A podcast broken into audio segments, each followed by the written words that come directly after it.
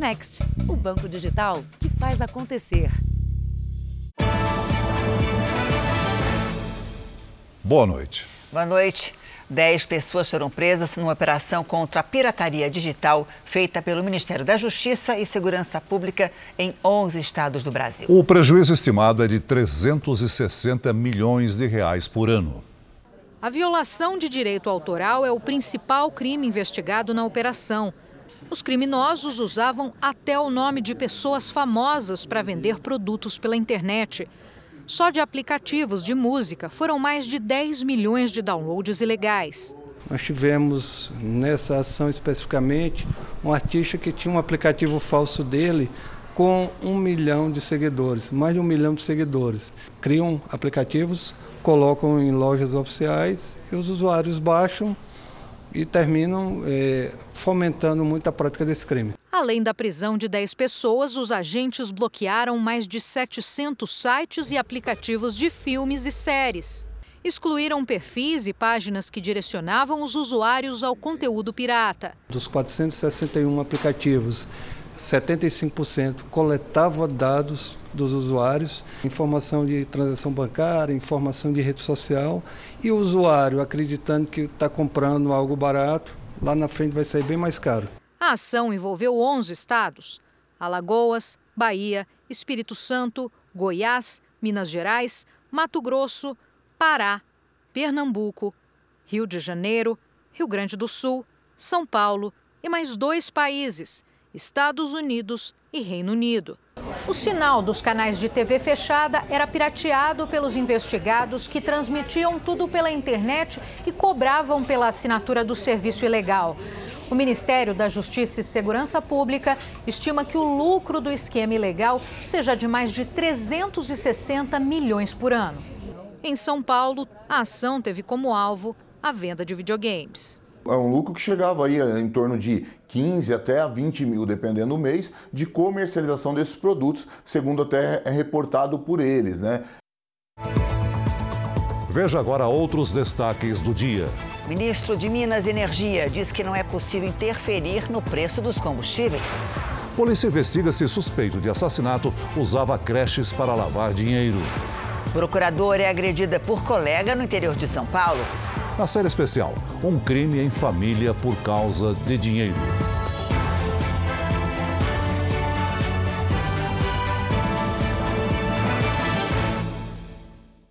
Oferecimento: Bradesco. Entre nós, você vem primeiro.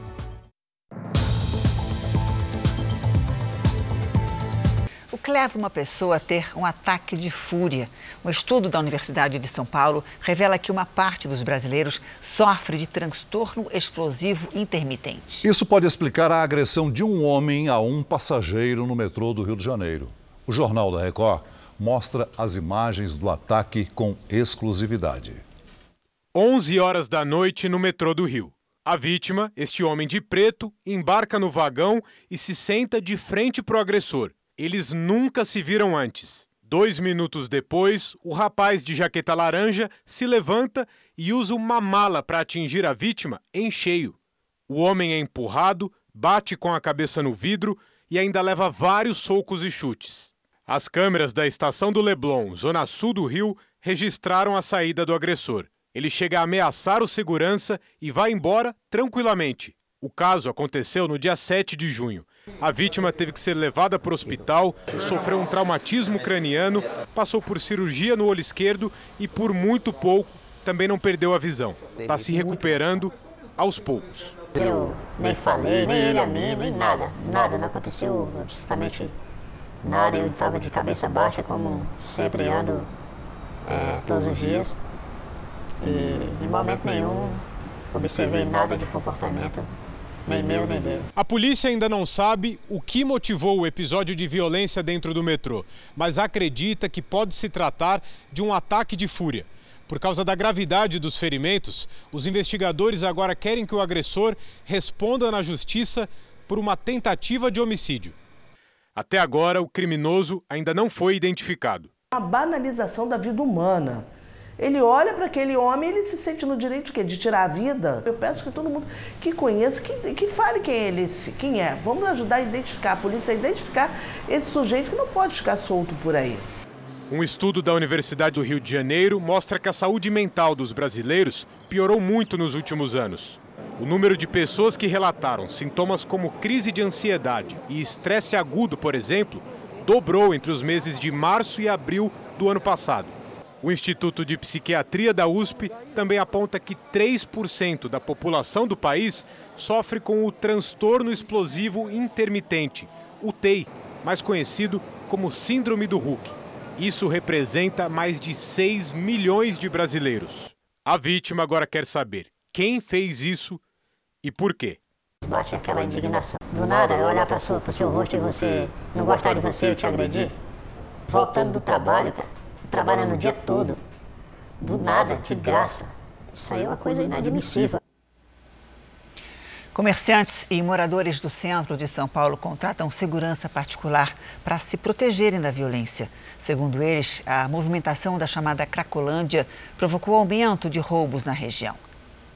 As aglomerações se espalham pela região central de São Paulo. São formadas por dependentes químicos. O comércio de drogas acompanha o movimento da chamada Cracolândia. Esta cena, por exemplo, foi flagrada no último final de semana. O centro de São Paulo está jogado. O centro de São Paulo tá feio, tá, tá perdido, tá sujo. Moradores relatam que a violência na região central aumentou. Estas imagens mostram um arrastão que aconteceu há 10 dias. Ao menos cinco criminosos atacaram vítimas que estavam no ponto de ônibus. Para moradores e comerciantes, a pandemia e os deslocamentos da Cracolândia degradaram a região. Além da sujeira, aumentou o medo. Por isso, eles decidiram investir em segurança privada. Querendo ou não, chegando perto de casa, eles já ficam mais tranquilos, sabendo que tem alguém olhando. Benoit é dono de um restaurante na região central e reforçou a equipe de segurança. Antes, apenas um agente trabalhava no local. Agora tenho três à noite. Um que pode acompanhar nossos clientes até o metrô, até o carro. Temos um serviço de valet também. Um que acompanha até o elevador e um que está sempre na porta. Na opinião deste especialista, segurança particular não acaba com a raiz do problema. Porque nem todo mundo vai poder contratar, vai acabar encarecendo o serviço. O que tem que ter é o trabalho do Estado. Este urbanista diz que a solução só existe a longo prazo e está ligada a projetos de saúde, segurança e infraestrutura. Nós perdemos o controle não para aquelas pessoas que estão lá apenas, porque elas também não têm o controle, mas nós perdemos o controle da cidade. Em nota, a Secretaria de Segurança Pública disse que faz ações para reforçar o policiamento na região central de São Paulo. 9 milhões de brasileiros com mais de 40 anos devem receber a quarta dose da vacina contra o coronavírus. Ontem, o Ministério da Saúde liberou a vacinação para mais esse grupo. Estados já começaram a imunizar. A corrida aos postos de saúde começou cedo. No Rio de Janeiro, foi o primeiro dia de aplicação da quarta dose da vacina contra a Covid-19 para quem tem 40 anos ou mais. Não perdi tempo, acordei, levei meu filho na escola e vim embora. Quis vir logo no primeiro dia para ficar imunizado quanto antes proteger a mim e aos outros também. Os especialistas recomendam um intervalo de pelo menos quatro meses depois da última aplicação. Com a aprovação do governo, alguns estados que já tinham estoques de vacina começaram imediatamente a imunizar pessoas acima dos 40 anos. É o caso do Pará, do Piauí e de São Paulo, nas cidades do ABC Paulista. De acordo com o Ministério da Saúde, mais de 38 mil salas de vacinação estão à disposição dos brasileiros com 40 anos ou mais em todo o país para a quarta dose. E com a inclusão dessa faixa etária, a expectativa é que 9 milhões de pessoas tomem o segundo reforço contra a Covid-19.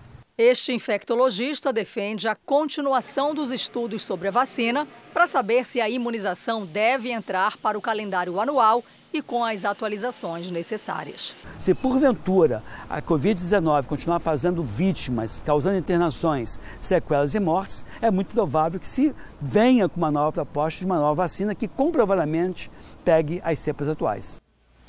Em seis meses, o número de motoristas que se negaram a fazer o teste do bafômetro dobrou no estado de São Paulo. Muita gente que bebe e sai ao volante acha que essa é uma alternativa, mas a decisão de não fazer o exame custa caro. E não é só por conta da multa, não. Aconteceu com o Diego. Ele saiu para jantar com a namorada e, quando voltou para casa, foi parado na Blitz da Lei Seca. O policial me abordou, né? Aí perguntou se eu se eu queria fazer o bafômetro, aí eu fui sincero, falei que tinha tomado uns copos de cerveja, né? Aí neguei, aí eu resolvi não, não arriscar, né? Preferiu pagar a multa? Preferi pagar a multa. A conta da cervejinha saiu cara. Só esse ano o Detran de São Paulo multou mais de 2 mil motoristas que se recusaram a fazer o teste do bafômetro, o dobro do registrado nos últimos seis meses do ano passado. Além da multa de quase 3 mil reais, quem se recusa a fazer o exame responde a um processo e pode perder a carteira de habilitação por um ano. Fizer uso do álcool, recusar ou não, não, não muda absolutamente nada. O valor da multa é o mesmo, a quantidade de pontos na carteira é o mesmo. E o que é, o que é importante deixar muito claro: uma vez flagrado na fiscalização, as consequências não só financeiras, mas administrativas e penais podem ser muito grandes. Se recusar a soprar o bafômetro é considerado uma infração gravíssima. Já quem dirige alcoolizado pode ser condenado à cadeia. Comete crime também quem alerta outros motoristas sobre os locais da fiscalização. Só esse mês, duas pessoas foram presas em Minas Gerais por divulgar informações sobre a blitz da lei seca num grupo de mensagens pelo celular. Depois de ter acesso aos números de telefones de onde partiram os alertas, a polícia de Poços de Caldas prendeu um homem de 35 anos e uma mulher de 25. Eles vão responder por atentado contra a segurança ou funcionamento de serviço essencial. A pena pode chegar a cinco anos de prisão, além de multa. Com o susto, Diego aprendeu a lição. Ah, aprendi, né, cara? Tem que beber e não dirigir. Né? O diretor do Departamento de Segurança do Estado americano do Texas criticou a operação policial que tentou barrar o atirador no massacre da pré-escola há um mês. 21 pessoas morreram. Para ele, o chefe de polícia priorizou a vida dos agentes e não a das crianças. A investigação mostrou que três minutos depois que o atirador invadiu a escola, já havia policiais suficientes para detê-lo mas os oficiais levaram uma hora e 14 minutos para agir. A informação foi dada em depoimento pelo chefe de segurança pública do Texas. Ele classificou a resposta da polícia como um fracasso. A única coisa que impedia os oficiais de entrarem nas salas 111 e 112 era o comandante no local, que decidiu colocar a vida dos oficiais à frente da vida das crianças. No final de maio, em Uvalde, no Texas, um homem de 18 anos matou 19 estudantes e duas professoras dentro da Robb Elementary School, uma escola pública onde estudam crianças entre 6 e 10 anos de idade. Policiais justificaram a demora na ação alegando que estavam esperando uma chave para abrir a sala de aula onde estava o atirador. Mas o responsável pela segurança no estado informa que a porta estava aberta o tempo todo. O chefe da Segurança Pública também disse que a operação teve uma série de falhas de comunicação e oportunidades perdidas para conter o atirador. Ele ainda acusou o comandante da polícia pelos erros. A Câmara Municipal de Uvalde vai decidir se o comandante da polícia será afastado ou não. Ainda nesta edição, a polícia do Rio de Janeiro investiga a cirurgia de amidalite que provocou a morte da ex-miss Gleice Correia. E também procuradora é agredida por colega de trabalho no interior de São Paulo.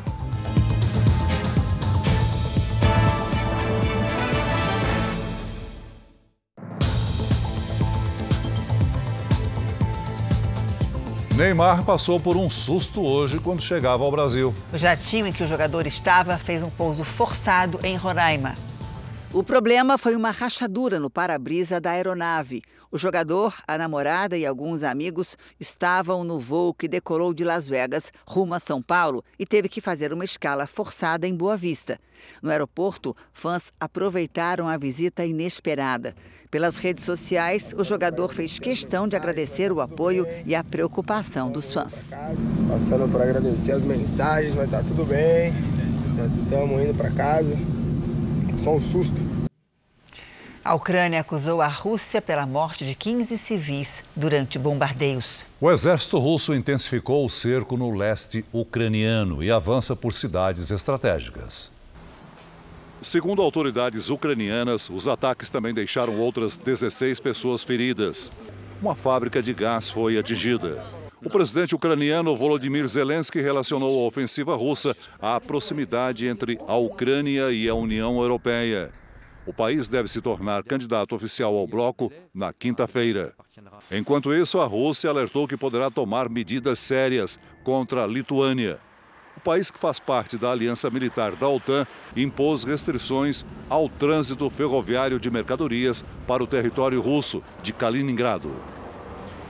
A guerra na Ucrânia provocou a maior crise migratória desde a Segunda Guerra. 5 milhões de pessoas já fugiram do país. A Igreja Universal, em mais uma missão de ajuda humanitária, criou uma força-tarefa para levar alimentos, roupas e brinquedos a mulheres, homens e crianças que perderam tudo. Dois caminhões saíram da França e chegaram à capital da Moldávia.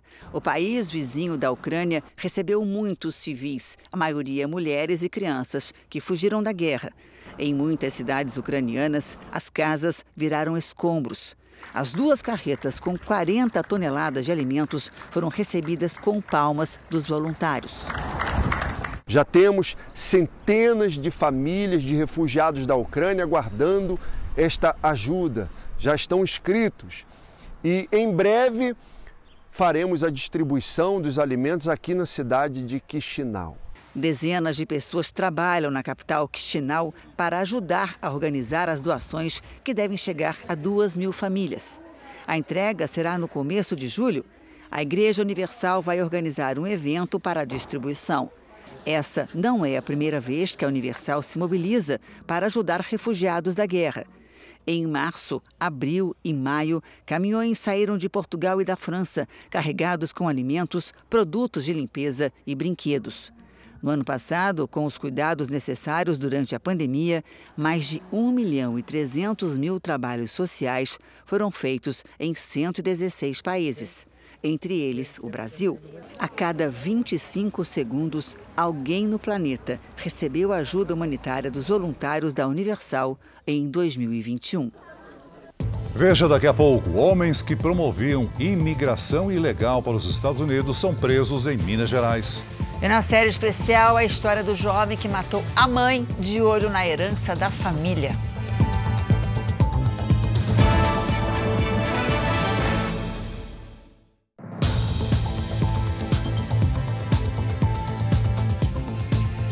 Polícia Federal prendeu mais quatro suspeitos de envolvimento com o um assalto a bancos em Araçatuba, no interior de São Paulo. Três pessoas morreram e várias foram feitas reféns.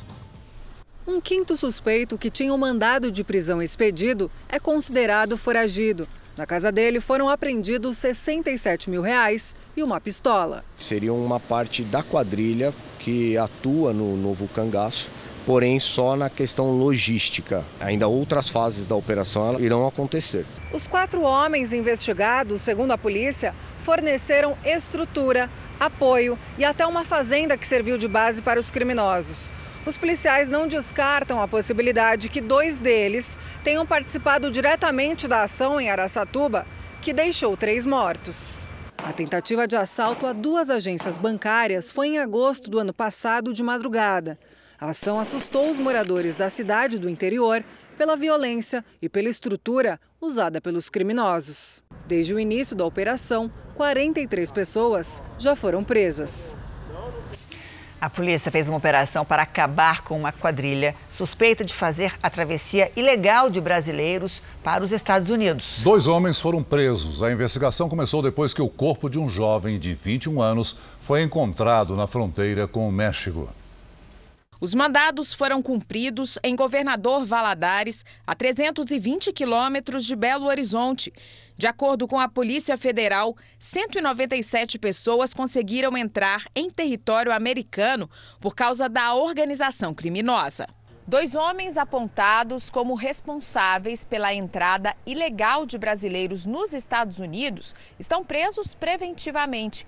A investigação começou a partir da denúncia de familiares de um homem que tentou fazer a travessia. Ele acabou morrendo no caminho. Iron Heringskinson, de 21 anos, viajou em abril do ano passado e ficou desaparecido até o fim de setembro, quando o corpo dele foi encontrado na fronteira com o México. As pessoas estão entrando num território que elas desconhecem, né? um território arriscado, dominado por é, pessoas vinculadas ao, ao crime organizado, né? ainda mais na fronteira do México com os Estados Unidos onde há tráfico de drogas, domínio territorial, exploração até sexual. A justiça determinou o bloqueio de bens dos investigados. Além dos valores em espécie, os criminosos usavam criptomoeda para ocultar dinheiro. Se aproveitam de contatos, de interesses mútuos, né, que é a obtenção de lucro, para é, realizar esse tipo de essa modalidade criminosa. Os suspeitos vão responder pela morte do jovem por promoção de imigração e envio ilegal de menor ao exterior. Se condenados, podem pegar até 26 anos de prisão. A polícia do Rio de Janeiro vai investigar a morte da ex-miss Gleice Correia. Ela entrou em coma depois de uma cirurgia de amidalite. A família suspeita de erro médico. A despedida reuniu familiares e amigos. Há dois meses, a modelo estava internada em coma após uma cirurgia de amidalite em Macaé, Rio de Janeiro. Ela teve uma hemorragia em casa cinco dias depois do procedimento e, em seguida, uma parada cardíaca. Eu vejo que há muitos erros, muitas falhas. E eu quero correr atrás disso aí para não acontecer com mais ninguém. É muito descaso. E no hospital é poucas informações para o pai e mãe, para a família. Gleice Correia tinha 27 anos ela tinha vencido o Miss Continentes Unidos, um concurso de beleza que reúne participantes de 30 países. Além da carreira na moda, era empreendedora. Atuava na área de beleza e saúde. Nas redes sociais, ela reunia mais de 50 mil seguidores. Em uma das publicações mais populares, relembrou a origem humilde. Gleice começou como manicure. O corpo da ex-Miss foi encaminhado para o Instituto Médico Legal. A polícia vai investigar a morte, Todos os profissionais envolvidos no atendimento devem prestar depoimento nos próximos dias. O laudo preliminar revela várias complicações de saúde, como pneumonia, mau funcionamento do fígado, parada cardiorrespiratória, hemorragia e choque hemorrágico. A cirurgia, que é considerada de baixo risco e dura pouco mais de uma hora, foi realizada em um hospital particular da cidade. Ela sabia andar descalço na comunidade e sabia andar de salto nas passarelas. Tratava todo mundo super bem, independente de quem era, cheia de amor, né? Gleice, ela, ela sempre estava disposta a ajudar alguém. Procuramos a direção do hospital, mas não tivemos resposta. Nós voltamos em 30 segundos. E na sequência você vai ver: Escobar brasileiro é preso na Hungria com passaporte falso. O brasileiro apontado como um dos maiores traficantes internacionais de drogas foi preso hoje na Hungria, no leste europeu. O ex-major da Polícia Militar de Mato Grosso do Sul, Sérgio Roberto de Carvalho, ficou conhecido como Pablo Escobar brasileiro, uma referência ao mega traficante colombiano. Foi em Budapeste, a capital da Hungria, que Sérgio Roberto de Carvalho, de 63 anos, foi preso em uma operação que teve apoio da Polícia Judiciária de Portugal e de autoridades brasileiras. Segundo a Interpol, o traficante estava com documentos falsos e não resistiu à prisão. Chamado de Barão do Tráfico e Escobar brasileiro, o traficante teria vivido em Portugal por dois anos antes de se mudar para a Hungria. Ele está foragido do Brasil desde 2018, quando saiu em um avião pequeno de uma fazenda em Cuiabá, Mato Grosso, para Natal, no Rio Grande do Norte. Ele se apresentava como Paul Volter, um cidadão do Suriname. Assim, conseguiu embarcar para Lisboa, em Portugal, e depois seguiu para a Espanha, onde comprou uma mansão na região de Málaga. Lá, Sérgio chegou a ser preso em 2020. No cofre da residência dele, a polícia encontrou em euros o equivalente a 280 mil reais. Ele pagou fiança e foi liberado. Meses antes, o traficante tinha forjado a própria morte. Um documento enviado à Justiça da Espanha atestava o falecimento de Paul Volter. Mas a verdade veio à tona quando ele foi preso e as digitais colhidas na delegacia acabaram com a farsa. Chama a atenção porque é um indivíduo que tem um. Ele é um criminoso individual, né, digamos assim, ele não faz parte de facção, ele não faz parte de Farc, ele não tem nenhuma ligação. Por ter muito dinheiro, cada vez que o cerco né, no sistema de justiça criminal, seja de que país, se aproxima dele, ou ele apresenta uma identidade falsa, ou ele eventualmente pratica atos de corrupção e consegue né, se evadir Segundo as investigações, o ex-major da PM de Mato Grosso do Sul coordenava um sofisticado esquema de tráfico internacional de drogas, além da lavagem do dinheiro do crime. A cocaína saía do Brasil via portos e aeroportos, rumo à Europa, África e Oriente Médio. Uma das estratégias era quebrar o lacre de contêineres sem conhecimento das empresas exportadoras e esconder a droga lá dentro. O traficante é investigado também na compra de uma empresa de aviação portuguesa em nome de Laranjas. Além de lavagem de dinheiro, a suspeita de que os jatos seriam usados para transportar as drogas. Ainda não foi confirmado se Sérgio vai ficar preso na Europa ou se será extraditado para o Brasil. O problema é que há uma disputa internacional por ele. Aqui, o traficante já foi condenado a penas que somam 30 anos de cadeia por lavagem de dinheiro e tráfico de drogas. Responde ainda a processos de organização criminosa, falsificação de documentos e homicídio. Mas também é investigado na Espanha e em Portugal, o que pode complicar a extradição. O ideal era ele cumprir a pena aqui no Brasil, logicamente recolhido num presídio federal, porque é um indivíduo que desafia a segurança pública, o sistema de justiça, é um indivíduo que o tempo todo ele foge. Seria, no mínimo, né, uma questão de justiça. No interior de São Paulo, um homem foi preso depois de matar três pessoas dentro de um ônibus. O ataque aconteceu hoje à tarde em Piracicaba. Segundo testemunhas, o homem de 52 anos se levantou e começou a atacar passageiros com golpes de faca. Três pessoas morreram e três ficaram feridas. O homem foi detido. Ainda não se sabe o que motivou o crime. Também no interior de São Paulo, uma procuradora foi agredida por um colega de trabalho. O caso teria sido motivado por um processo disciplinar aberto pela procuradora contra o agressor. Quando começa a gravação, a mulher já está sendo agredida. Caída no chão, leva uma sequência de socos e chutes. Outras mulheres tentam segurar o agressor. Uma delas é empurrada contra a porta. A vítima é procuradora-geral do município de Registro, no Vale do Ribeira, no sul do estado de São Paulo. A violência acontece em uma sala da repartição pública, durante o expediente. Gabriela Samadelo, de 39 anos, teve ferimentos principalmente na cabeça. Eu fui violentamente atingida com uma cotovelada né, na cabeça, eu fui arremessada contra a parede chutou muito a minha cabeça, chutou meu corpo inteiro. O agressor também é procurador do município. Demétrios Oliveira de Macedo trabalhava com Gabriela na procuradoria há nove anos e era subordinado a ela desde o começo desse ano. Gabriela acredita que ele não aceitava ter uma mulher como chefe. Recentemente, ela abriu um processo contra ele por destratar uma funcionária da procuradoria. Ele já havia hostilizado uma outra funcionária nossa e a gente tinha tido uma conversa a respeito disso. Ele foi super agressivo comigo, me expulsou da sala dele nesse dia que eu tentei conversar. Nesta terça-feira, a Prefeitura de Registro afastou o procurador das funções com suspensão de pagamento do salário. O caso foi registrado na Delegacia da Mulher.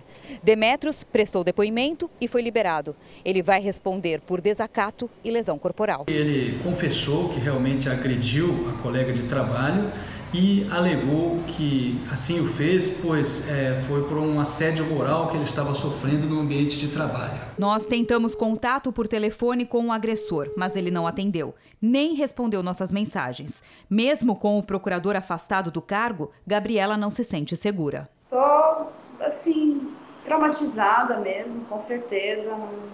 Tô com medo de sair de casa sozinha. De conta, se as pessoas não tivessem ali para me socorrer. Fatalmente eu não estaria aqui contando essa história. Né? O governo federal e o Congresso acertaram a ampliação do Vale Gás e a criação de um auxílio combustível para os caminhoneiros. A gente vai agora até Brasília com o Tiago Nolasco, que tem ao vivo outras informações. Oi, Tiago, boa noite para você. Oi, Janine. Boa noite para você, para o Celso e para todos. Eu confirmei a informação com o ministro-chefe da Casa Civil, Ciro Nogueira. Ele disse que há um acerto com os presidentes do Congresso Nacional para a ampliação do auxílio gás e também a criação de um auxílio caminhoneiro, já que a gente tem enfrentado aí inflação nesses dois produtos. Hoje o auxílio gás é no valor de R$ 53,00 e pago a quase 6 milhões de de brasileiros. Já o auxílio caminhoneiro ainda não tem um valor definido, mas a intenção é de se trabalhar pelo menos com o valor do Auxílio Brasil, de 400 reais. Os benefícios devem começar a serem pagos assim que forem aprovados pelo Congresso Nacional. Nos bastidores, o presidente Jair Bolsonaro disse e defendeu a ideia, dizendo que é preciso combater a inflação desses dois produtos, tanto do gás de cozinha como do óleo diesel. Janine e Celso é com vocês em São Paulo. Obrigada, Tiago. E ainda falando no valor dos combustíveis, a proposta de uma comissão parlamentar de inquérito para investigar os preços praticados pela Petrobras avança na Câmara dos Deputados. O líder do governo na Câmara diz que o requerimento tem o apoio de pelo menos 107 deputados. São necessárias 171 assinaturas para instaurar a comissão.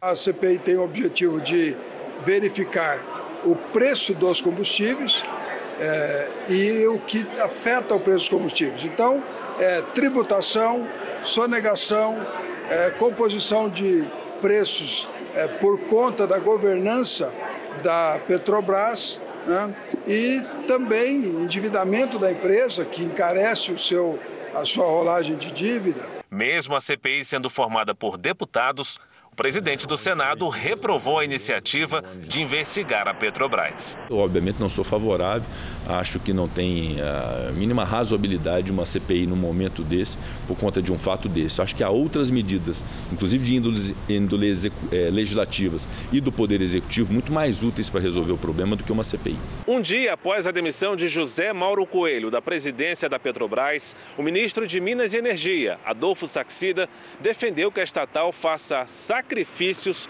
para conter os reajustes dos combustíveis, cujos valores estão relacionados à cotação do dólar.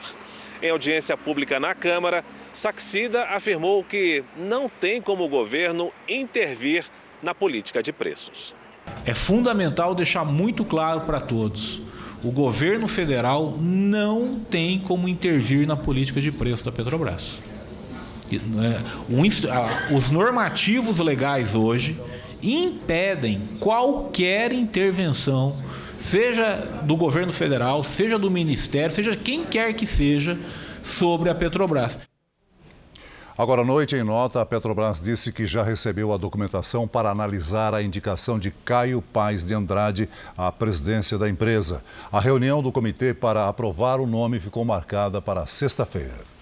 O Jornal da Record faz agora um intervalo de meio minuto. E na volta começa amanhã a perícia no barco de Bruno Pereira e Dom Phillips.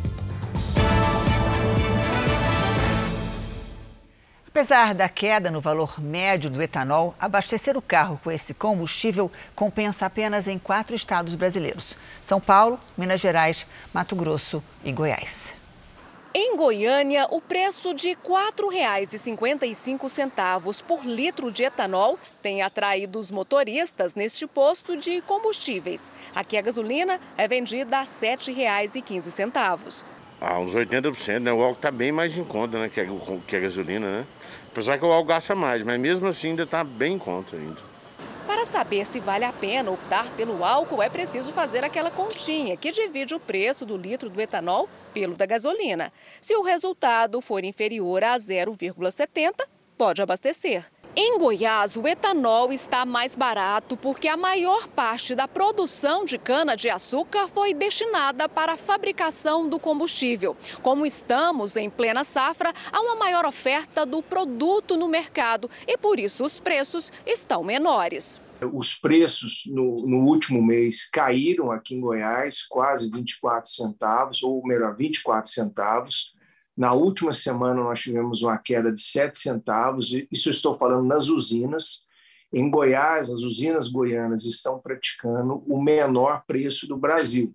De acordo com a Agência Nacional do Petróleo, Gás Natural e Biocombustíveis, a ANP, no país, a última queda foi de 1,84% e o etanol está competitivo apenas nos estados de Goiás, São Paulo, Minas Gerais e Mato Grosso. Os valores foram analisados entre 12 e 18 de junho. A Uelita leva em conta não só o preço, mas o desempenho do carro. Faz 15 na, na, na, na gasolina. E no álcool ele está fazendo 8 no máximo. Então está compensando mais para mim. O ministro Paulo Guedes disse hoje que a integração do Brasil à economia mundial é uma das prioridades do governo. O ministro da Economia, Paulo Guedes, falou na abertura do evento que trata das exigências para entrada na Organização para Cooperação e Desenvolvimento Econômico, a OCDE, considerada o clube dos países ricos. O governo do presidente Bolsonaro quer entrar na OCDE, como governos anteriores não desejaram entrar na OCDE. Embora seja um longo processo e pode ter ainda algum tempo pela frente, o fato é de que o governo Bolsonaro colocou como uma prioridade a integração brasileira à economia global. O Brasil recebeu o convite formal para começar o processo de adesão ao OCDE no dia 10 de junho, mas já estava se adequando às normas do grupo. O caminho ainda é longo e deve demorar de dois a três anos. O objetivo do país com a entrada na organização é ampliar o acesso dos nossos produtos aos mercados dos países desenvolvidos. O secretário-geral da OCDE, Matias Corman, disse que o Brasil precisa se adequar às regras ambientais da entidade investir mais em educação e organizar as contas públicas. Ele também ressaltou que o país vem tendo uma boa recuperação econômica no pós-pandemia. O presidente do Supremo Tribunal Federal, Luiz Fux, se reuniu com o presidente do Senado, Rodrigo Pacheco, e com um grupo de senadores. O encontro foi uma tentativa de amenizar a crise entre os poderes. O convite para um café da manhã no Salão Nobre do STF partiu do presidente do Supremo. Luiz Fux deixa o cargo em setembro e tenta criar um ambiente mais calmo para seu substituto. Além do presidente do Senado, Rodrigo Pacheco, outros 11 senadores participaram do encontro. Entre eles, Flávio Bolsonaro, filho do presidente Jair Bolsonaro, que tem feito críticas aos ministros do STF. Um dos principais pontos da conversa foi a preocupação dos ministros do Supremo com a proposta de emenda à Constituição que permite ao Congresso Nacional rever decisões do STF que não tenham sido tomadas por unanimidade. A proposta foi apresentada na Câmara dos Deputados. Rodrigo Pacheco afirmou que a Constituição não prevê a revisão de decisões judiciais por deputados e senadores. Respeitamos o tempo da Câmara dos Deputados, mas eu não vejo no Senado Federal um ambiente para discussão de um tema dessa natureza. Não me parece razoável que uma decisão de uma Corte Suprema pode ser revista por um outro poder que não tem é, a atribuição constitucional de julgar casos concretos. Os senadores manifestaram preocupação com a quantidade de decisões individuais dos ministros. Fux lembrou que, nesses casos, são convocadas sessões extraordinárias virtuais para confirmar ou não essas decisões. A polícia deve começar amanhã o trabalho de perícia no barco onde estavam Dom Phillips e Bruno Pereira. Equipamentos que fazem a leitura digital do barco em três dimensões vão ser usados na perícia da embarcação encontrada no rio Itacoaí, a 20 metros de profundidade. Peritos da Polícia Federal em Brasília viajam amanhã com scanners para se juntar à equipe que está no Amazonas. A perícia tradicional vai buscar vestígios de sangue, perfurações e avarias. E a digitalização do barco em 3D vai ser usada em testes virtuais nos laboratórios da PF em Brasília. A gente pode testar simulações e o que é possível ou não. Isso tudo eu faço num ambiente virtual, agregando vários elementos. Então a gente co consegue fazer uma montagem com armas, balins, cones de disparo de arma de fogo. Isso tudo a gente vê o que é possível ou não, e com isso a gente vai montando toda a dinâmica da cena. Os corpos de Dom Philips e Bruno Pereira podem ser liberados para as famílias já na quinta-feira, um dia antes do estimado. Mas o trabalho da perícia continua em busca de remontar a cena do crime. Três pessoas já foram presas, outros cinco suspeitos são investigados por envolvimento nas mortes ou ocultação dos corpos. Vamos agora à previsão do tempo. O inverno começa com chuva nas regiões sul e norte do Brasil. Em 24 horas, choveu metade do volume esperado para o mês em cidades do Rio Grande do Sul. Oi, Lidiane, boa noite para você. Essa chuva continua nos próximos dias? Continua assim, Janine. Boa noite para você, Celso, para todos aí do outro lado. Olha, a partir de agora a chuva será quase uma exclusividade do sul e do extremo norte. O ar seco entre o sudeste e o centro-oeste ganha força nos próximos dias e dificulta a formação de nuvens de chuva. O risco de queimadas aumenta bastante, principalmente nas áreas em vermelho do mapa. No sul, a frente fria se afasta para o oceano, mas a previsão de chuva se mantém no Rio Grande do Sul e em Santa Catarina. Entre o norte do Paraná e o oeste da Bahia, em Rondônia e no Acre, a quarta-feira será mais um dia seco. No litoral do Nordeste, chove a qualquer hora. Em Porto Alegre, máxima de 16 graus. No Rio de Janeiro e em Aracaju faz até 28. Em Brasília, 27 e até 32 em Belém. Em São Paulo, calor à tarde e tempo seco até sexta-feira. Nesta quarta, faz até 26 graus. No Tempo Delivery, nós atendemos o Júnior, que é de Vitória da Conquista, na Bahia, Lídia. Vamos para lá. Oi, Júnior. Os ventos úmidos do mar espalham muitas nuvens por aí e elas não devem ir embora tão cedo. Tem previsão de sol encoberto até o fim da semana. O friozinho continua, com máximas entre 23 e 24 graus. Agora é o Paulo de Belfort Roxo, Rio de Janeiro.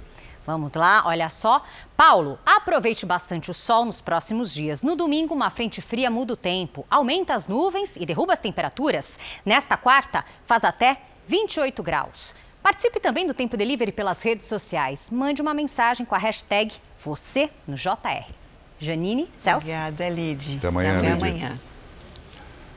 Nos Estados Unidos, a onda de calor provocou a morte de uma criança. Grandes áreas metropolitanas como Chicago, Memphis, Atlanta e Dallas vão enfrentar temperaturas acima dos 40 graus. No Texas, o calor já fez uma vítima. Uma criança de 5 anos morreu depois de ficar num carro por cerca de 3 horas. A mãe do menino estava se arrumando para uma festa. Ela foi presa. Protestos violentos fazem o governo do Equador colocar parte do país em estado de atenção, que é quando garantias fundamentais, como por exemplo o direito de ir e vir, são suspensas ou alteradas em nome da segurança. A medida foi tomada em seis províncias e tenta conter a onda de violência que se espalhou pelo país. As manifestações começaram contra o preço dos combustíveis e ganharam a adesão de representantes indígenas. Hoje, o ministro da Defesa afirmou que elas ameaçam a democracia. A Confederação de Nacionalidades Indígenas tem grande influência na política do país. Uma correção, perdão, não é estado de atenção e sim estado de exceção. Vamos para um intervalo bem rápido, só 30 segundos. Quando a gente voltar, você vai ver que o crime em família aconteceu por causa de dinheiro. A ambição de um jovem é apontada como a motivação de um crime bárbaro no litoral de São Paulo: o assassinato da própria mãe. O acusado está foragido e nega o crime. É o que você vai ver agora na nossa série especial.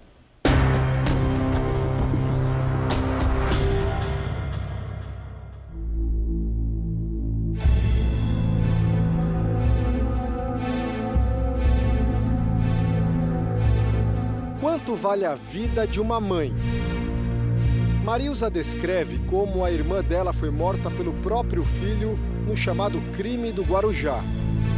O que é que você viu? O Bruno tá, é, tá no quarto dela junto com ela em pé, na porta. De repente começa uma briga entre os dois. Ela cai no chão, ele cai junto com ela, asfixiando ela. Ele vai por trás dela e tampa o nariz e a boca dela. E depois disso, ele sai e vai assistir TV.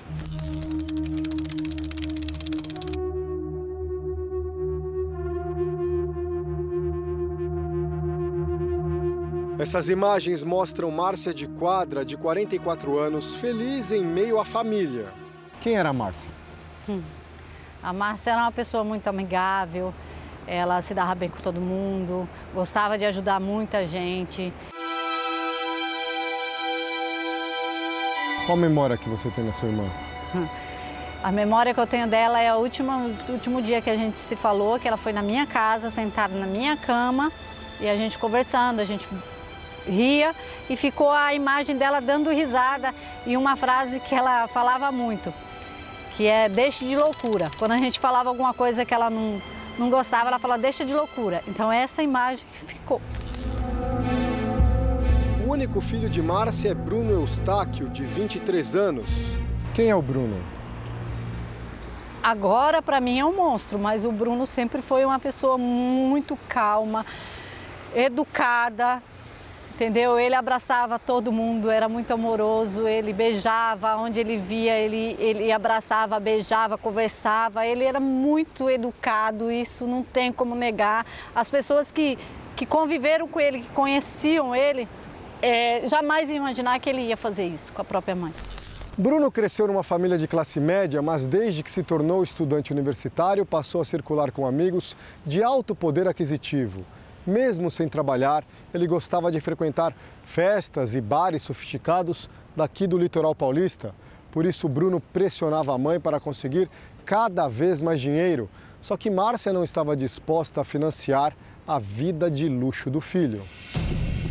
Dia 21 de dezembro de 2020, 9 e 17 da noite. As câmeras de segurança da casa mostram o momento em que Bruno entra em luta corporal com a mãe, que fica no chão.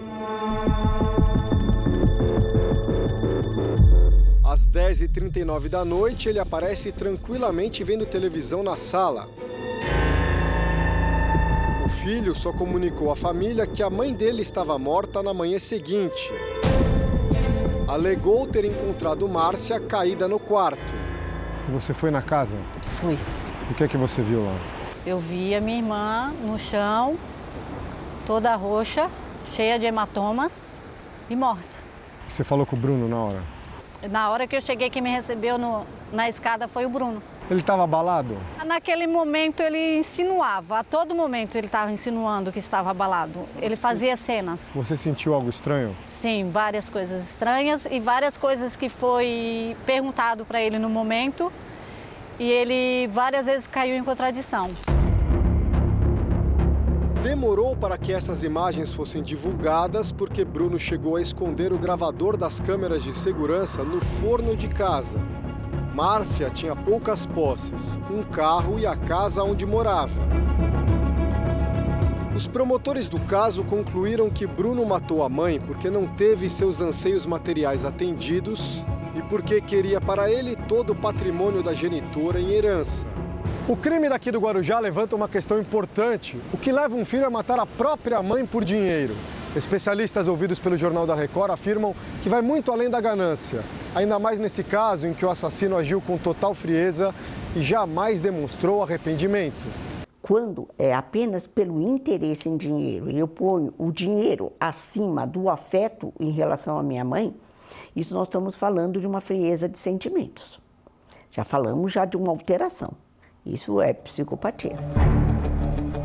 Bruno teve a prisão preventiva decretada, mas está foragido. O advogado dele afirma que Bruno não foi responsável pela morte da mãe, apesar da briga gravada. Para Marilza, prevalece a dor e a destruição da família. Você já amou o Bruno? Já. Eu dei de mamar pro Bruno. A gente engravidou as três irmãs junto. Uma amamentava o filho da outra quando era necessário. Eu digo que, na verdade, a gente, a gente não perdeu uma pessoa, a gente perdeu duas. Porque para mim o Bruno está morto também.